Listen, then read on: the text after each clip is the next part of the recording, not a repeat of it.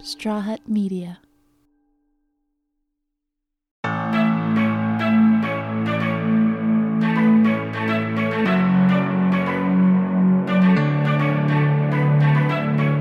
Love is love. It's a phrase used often by the LGBTQ plus community to unite people under the same idea. It doesn't matter who you love or how you love, love is love. This is exactly what Hugh Nini and Neal Treadwell showcased in their book, Loving, a photographic history of men in love. It began with one photograph, found in an antique shop in Dallas, Texas, dated somewhere around 1920. It depicts two young men embracing and gazing at one another, clearly in love. Then a second photo came to them through an online auction, presented in a small Art Deco glass frame with yours always etched into the glass. It shows two soldiers from the 1940s, posed cheek to cheek. None of the men in the photos were given the opportunity to be married to each other. For most of them, loving each other was a crime. Fast forward more than 100 years, these couples are being given the opportunity to be celebrated, not ridiculed. Today, we chat with Hugh and Neal all about how they started collecting photographs, their collecting parameters, and the unique stories they've come across since publishing Loving. I'm Levi Chambers, and this is Pride.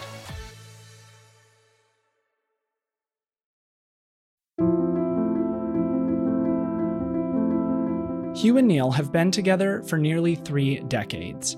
They both grew up in Texas, but while Neal embraced his southern roots and worked in the cattle industry, Hugh was pursuing something a bit more classical. I've been a ballet dancer and ballet teacher for the last 40 years, maybe a little bit more, and currently on the faculty in New York here at Joffrey Ballet, and I uh, coach privately as well. After Neal spent some time working in the rodeo circuit, he decided to switch gears and pursue a career in the arts.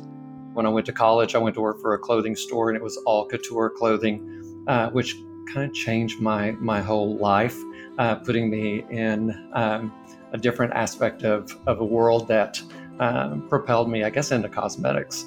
Uh, went into cosmetics in the well, I guess I could say it, uh, the mid 1980s uh, and fragrances, and then on through color. And um, my last positions with Bobbi Brown and uh, Bare Escentuals, I was over education artistry globally for the companies. One day, while wandering around an antique mall in Dallas, Texas, the couple discovered something that would change their lives forever. So we were just killing some time that afternoon, and Neal came across a box with some random photographs in it, old photos. We kind of separated when we were going through the antique mall. And this one booth I walked into, I found this box she was saying, and I'm flipping through it, and it, there were photos of homes that looked like our neighborhood in Dallas, which I thought was kind of great. But at the very back, there was a photograph of two guys that were embraced, one from behind the other, and just really sweet looks on their face. And so I went running through the antique mall to show Hugh, and we said, you know, we got we got to have this. We got to you know save it from you know whatever's going to happen to it or you know probably was... get thrown away. And so we we went up to the checkout stand and we put it at the bottom of the pile so that the person checking us out wouldn't see it thinking that they might think it was you know as interesting as we did. And the guy just looked and said five dollars and we walked out. So i mean that was probably the cheapest photo we've ever purchased in our life. The photo was special to neal and hugh for a few reasons one, it was amazing that a photo featuring two men so obviously in love would have been taken in the first place. And two, they felt so lucky that regardless of where the photo came from, it had somehow ended up in Texas for them to find.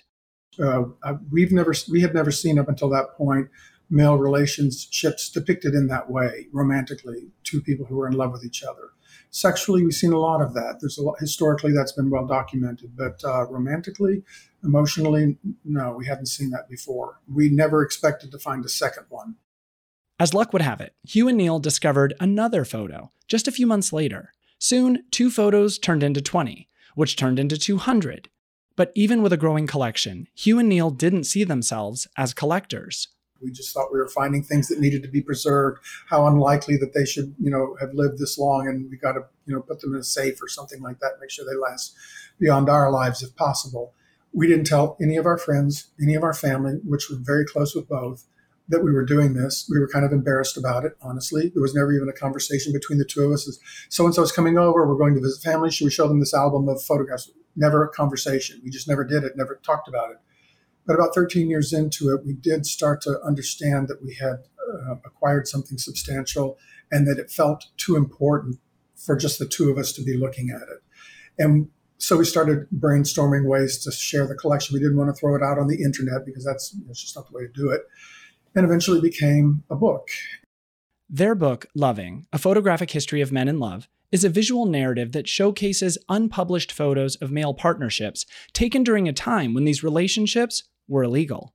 Uh, at this point, I think we're about 3,300. When we published the book, it was a few less than that. And in the book are 315 that were selected by us, our publisher, and the designers who put the book together for us. Their collection isn't limited to just the United States. They have images from Australia, Bulgaria, Canada, Croatia, France, Japan, the UK. You name a place, they probably have a photo from there. But what do they look for in an image before it makes it into their collection? We look for uh, that unmistakable look of love in, in two guys' eyes. So, therefore, it's not like we're looking at any specific class of people or uh, any genre or any um, you know whether they're in a uniform Age, or anything else. Age doesn't, doesn't matter. matter. Um, what we've collected is you know just what we found out um, out in the public. And so the, our, our collecting parameter for us has always been that we need to when we look into a photograph sometimes the embrace or the kissing or something like that would it's a dead giveaway what you're looking at. Sometimes it's more subtle.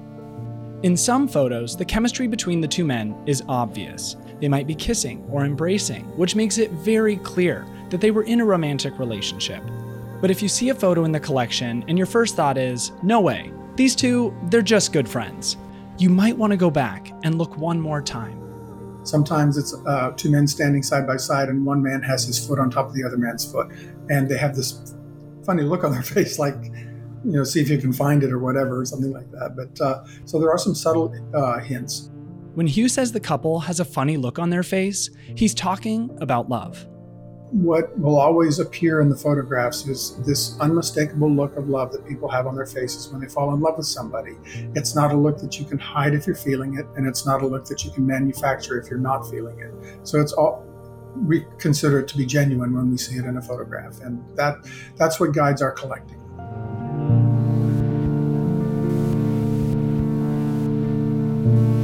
The photos that Hugh and Neal are collecting come from a very specific timeline, between the 1850s and the 1950s. But Hugh says within that timeline, there's a period where the men seem to be more careless and more affectionate than the rest. There's some very outward displays of romantic love between the men that, that looks uninhibited in any way. And those photographs tend to fall between the 1890s and the 1920s not before that and not after that. But the, the displays of affection and romance and love are very outward and also often include uh, family members or friends and allies. You would think the photos would only get better, right? Men would become more and more comfortable in their sexuality as time went on. Nope, that's not the case. What our collection has revealed to us is, you know, we had the, we had the same thought in the beginning these photographs are amazing because it was so much worse back then. Actually, that's not entirely true. I mean, it's much better today, but it's also much worse. Uh, back then, they didn't have the uh, anti gay industrial complex that exists today and is well funded, and people draw a paycheck every day for hating gay people. That's their job description hate gay people and work at it full time. And there are lots of organizations that are fully committed to that. And it's a national campaign in the United States and around the world, and it's a national issue legally, socially, and so forth. That did not exist back then. So while it wasn't ideal to be in love with someone of the same gender back then, there was um, there was some tacit acceptance that was kind of like, well, you know, live and let live. Maybe not always, but the collection reveals to us that there, that that did exist, and this other thing did not exist. We know that because history. After finding their first photo, Hugh and Neal continued to stumble upon these meaningful photographs everywhere they went my job in cosmetics took me traveling all over the United States. And if I were spending a weekend outside of Dallas or even in Dallas, I would go to that local antique store and just kind of walk around and see what they have. Uh, we also went to a couple of uh, brocantes or um, Pecans. And but here, there's 26th and 6th Street. There's an antique Here in New York. here in, in New York, uh, here in New York, Before- we're not in we Texas. here, yeah. But we would come up to New York, and they had um, just a little weekend of antiques out there. And there was one uh, guy who only had photographs, and we found a couple in in his stash that he had, but they were never labeled like "here's gay photos" or "here's." His was, yeah, the box of gay photos would have everything Well, in it. They were a little more explicit. Yeah. Uh, that But we got uh, yours always there. That's right, we Yeah. did. We we collected a wonderful photo. It's of two uh, soldiers in a glass frame, and etched on the glass says um, "Yours always." Yours are always, yours always are always, Always yours. yours. I can't remember. I don't recall right off the top of my head. But it was you know, doing that, and then uh, going international and going to antique stores, and then there's you know some photography um, Fairs. fairs that happen here in New York and in Dallas and, and abroad. And, then we've um, connected with several people there. We have right now um, reached out to and connected with uh, photography or photograph dealers from around the world, from Russia, Russia. Estonia. Like five in Russia, three in Bulgaria, uh, a couple in Serbia, a couple in Croatia, one in Estonia you mentioned, and then you know dotted around Europe. Another criteria these photos have to go through before they make it into their love book is what Hugh and Neal call a 50 50 test. When we look at the photograph, we have to believe that they're at least 50% likely to be in a romantic relationship. That being said, we have very few in the collection and zero in the book. Uh, well, we have one in the book, and there's a reason for it. When they came across a photo of two soldiers smiling in uniform, there was nothing in their posture that screamed, We're together. But they had this look in their eyes that says, you know, we're a couple and we're in love with each other, and so we got them because they weren't expensive. When they brought the photo home, they ultimately decided that it didn't pass the 50 50 test, so it wasn't going to be included in the book. They actually ruled it as a 0%. But then, they found another photo of the same two men that confirmed their initial suspicion. This was a couple that was in love with each other. Uh, there they are embracing in the Alps in Kitzbühel, Austria. Both photos ended up in their book, which definitely plays off the whole don't judge a book by its cover phrase. But like many of the photos Hugh and Neal come across, they didn't know any more of the story until a German book ended up on their doorstep.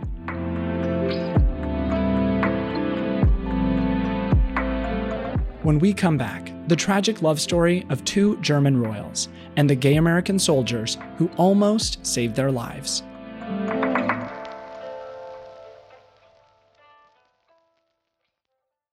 Welcome back. Today we're chatting with Hugh Nini and Neal Treadwell, the couple behind the book Loving, a photographic history of men in love from the 1850s to the 1950s. Before the break, Hugh and Neal introduced us to the faces of the soldiers featured on page 110 of their book.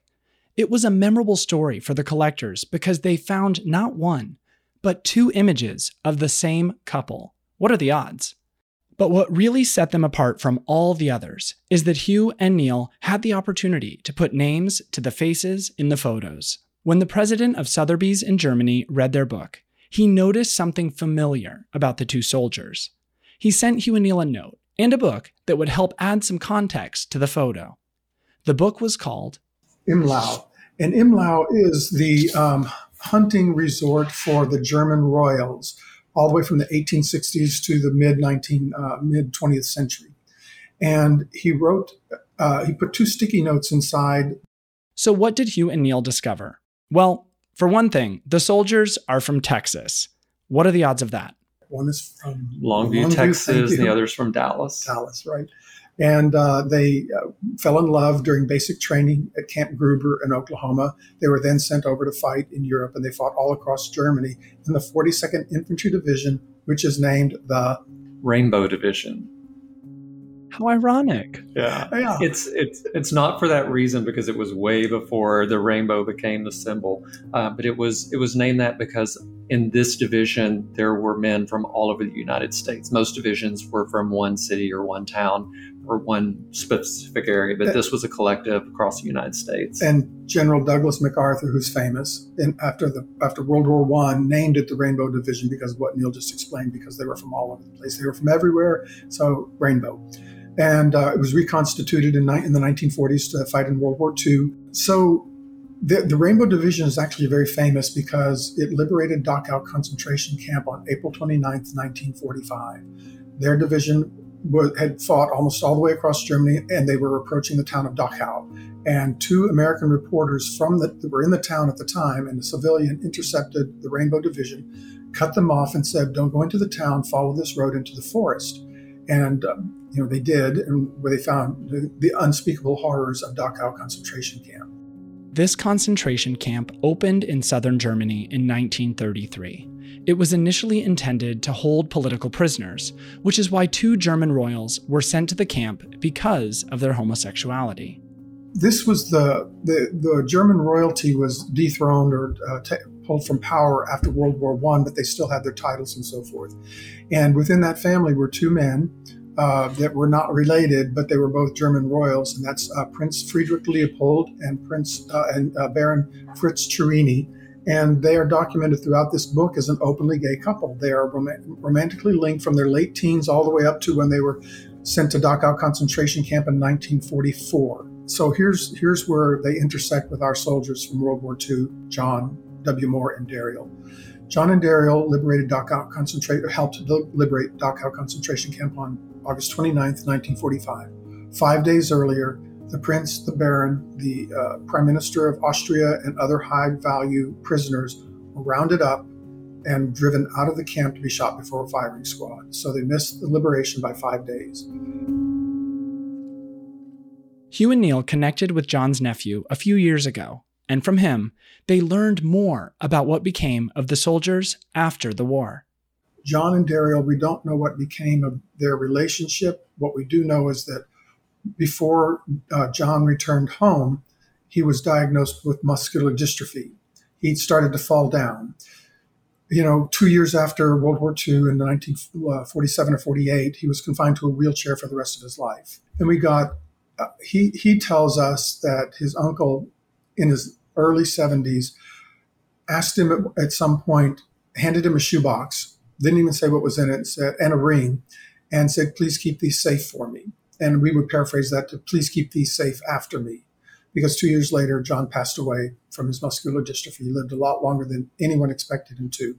The nephew went off to college, met his wife, married. They raised three sons. And at some point within the last 10 years, he went, I wonder what's in that shoebox, and opened it up, and there were all these pictures of his uncle and his uncle's boyfriend, uh, his rainbow scarf for his dress uniform, and um, some documentation. I don't recall what they were, but we now have about 150 photos of John and Daryl and their intersection with Dachau concentration camp. There are photos of them there, and uh, the liberation of Dachau, five days too late for the Prince and the Baron.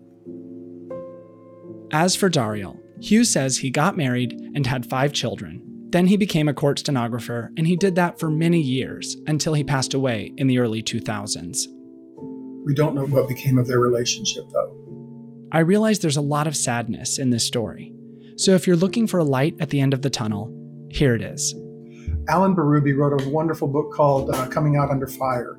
Allan Bérubé describes um, this is this is how world the military dealt with gay soldiers during World War II and afterwards.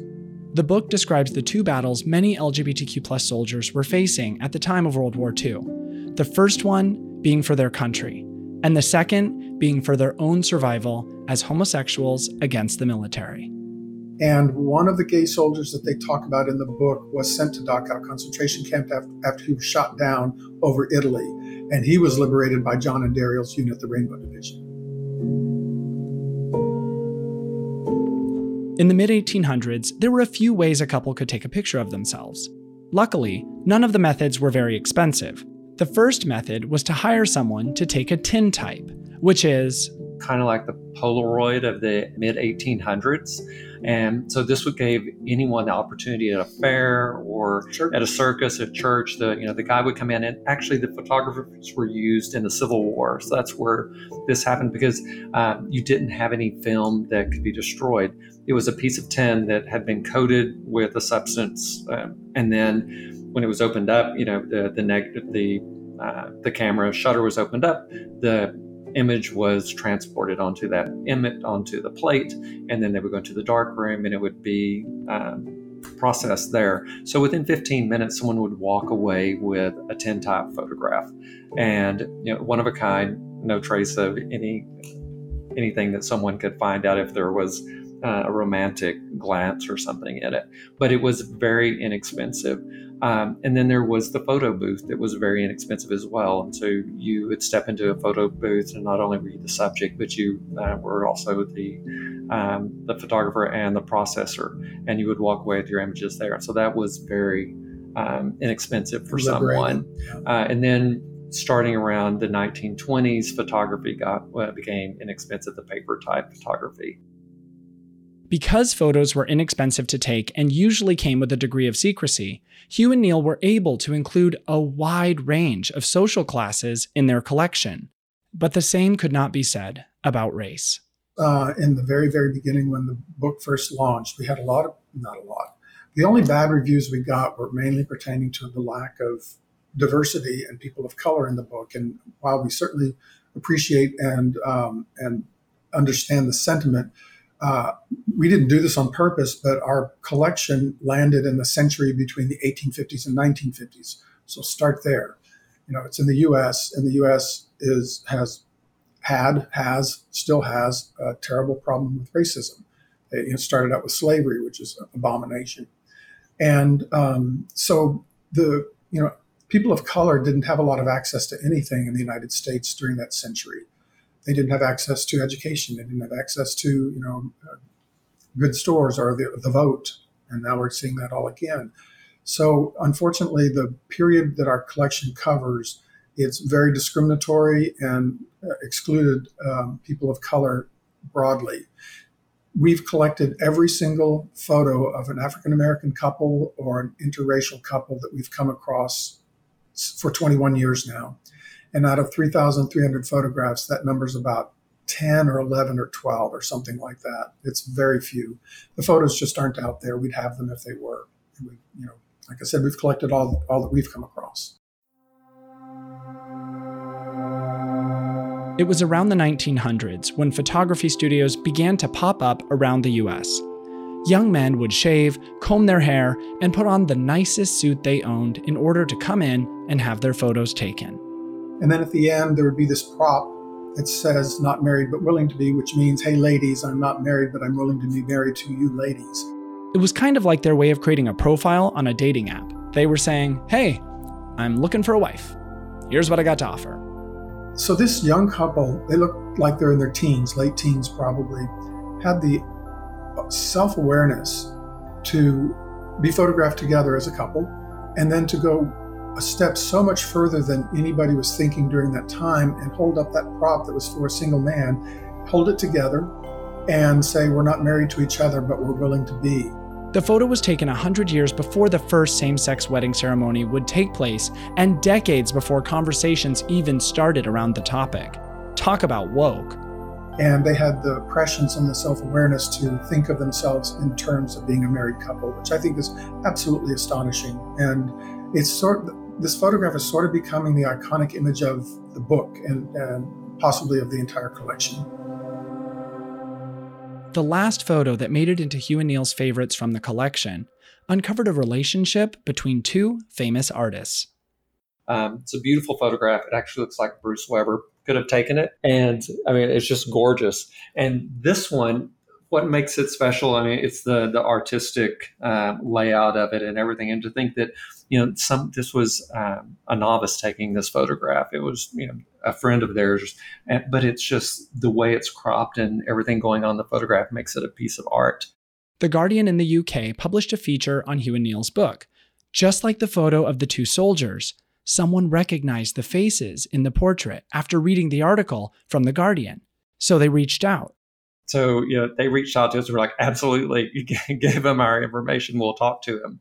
And he identified the two guys, the one uh, handsome guy on top with all the hair as Rupert Brooke, who is a famous poet. And the one below him is Duncan Grant, who is a famous artist, both from uh, the UK. Um, and it's if it's not them, it's their twin. We've, you know, you can see the one's ear, you can see Rupert Brooke's ear, and it matches perfectly and it's spot on. We've had two people since then email us and say the same thing. What's interesting about it is number one, the, the beautiful romanticism between the two of them is just really out there.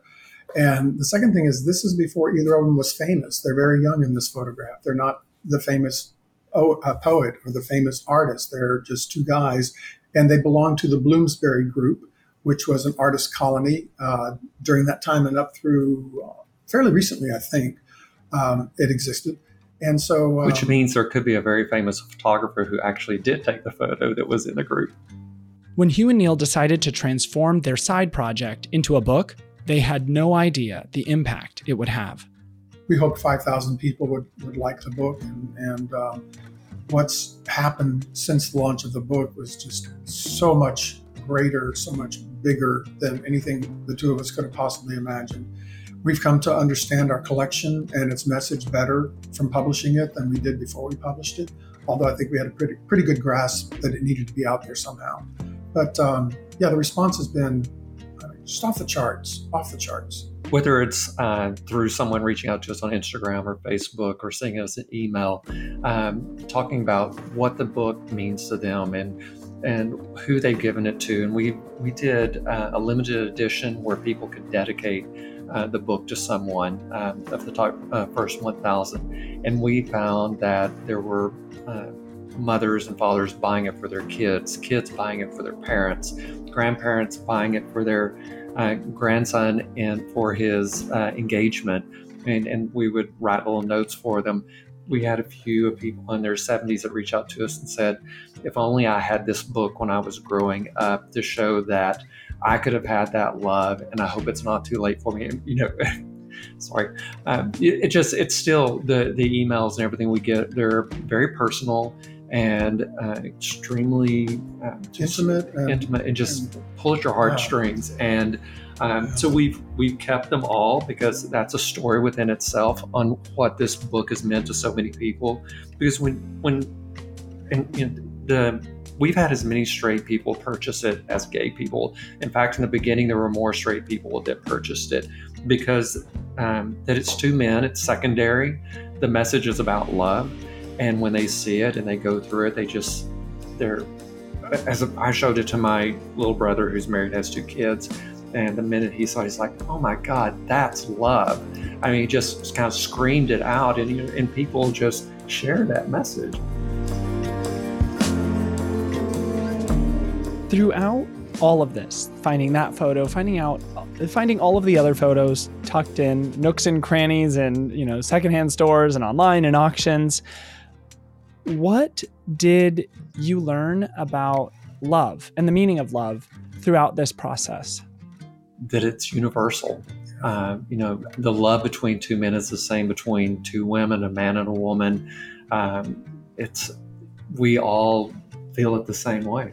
Yeah, it's uh, men, male couples feel the same love that male and female couples uh, feel, and female couples feel the same love that everybody else feels. It's it's the same love, and the, we go one step further to say this: love doesn't have a sexual orientation.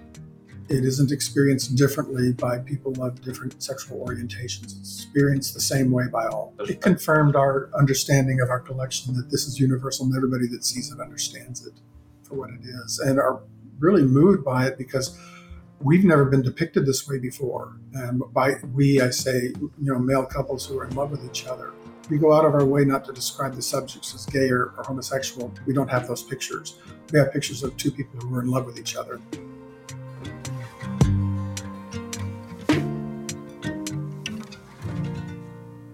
After seeing the effect of their collection with their first book, Hugh and Neal are already planning on releasing another book. I mean, they have the photos at home to make it, so why not? We're planning on doing one. It's going to be Loving the Military Edition or Loving uh, Men in Uniform because of around 20, 25% of our collection is uh, men in uniform from around the world, um, wars that the U.S. fought in, uh, didn't fight in from the Civil War up through the American Civil War. Yeah, American yeah. Civil War up through you know 1950. That's our cutoff, and um, and then we'll go from there. I mean, there's opportunities for other books if there's still interest after that.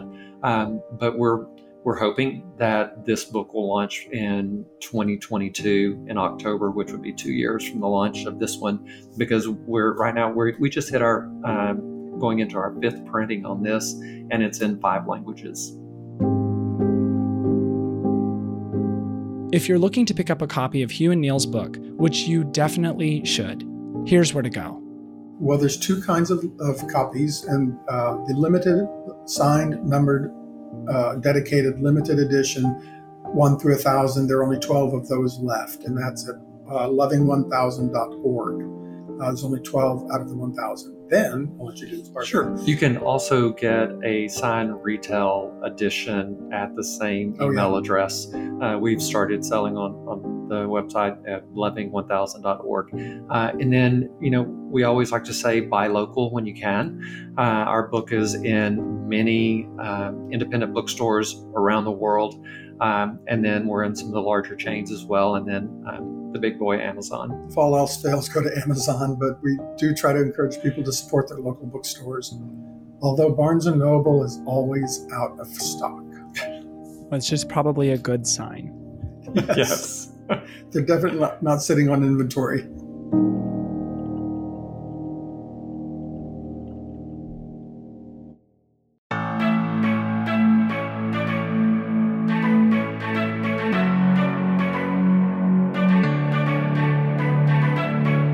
Pride is a production of Straw Hut Media. If you like the show, leave us a rating and a review on Apple Podcasts, Spotify, or wherever you listen to podcasts. Then follow us on Instagram, Facebook, and Twitter at Pride, and tune in weekly for new episodes. Be sure to share this episode with your friends and subscribe for more stories from amazing queer people.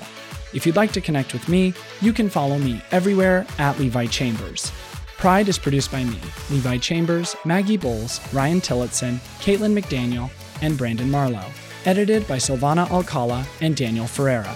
Sound mixing by Silvana Alcala. when we made this book, we probably had around 2,700 photographs. Now we have over 3,300. There is a second book uh, that is possibly in the making. It's Uh, it- possibly, it- it sure. It sounds like you're about a thousand photos in.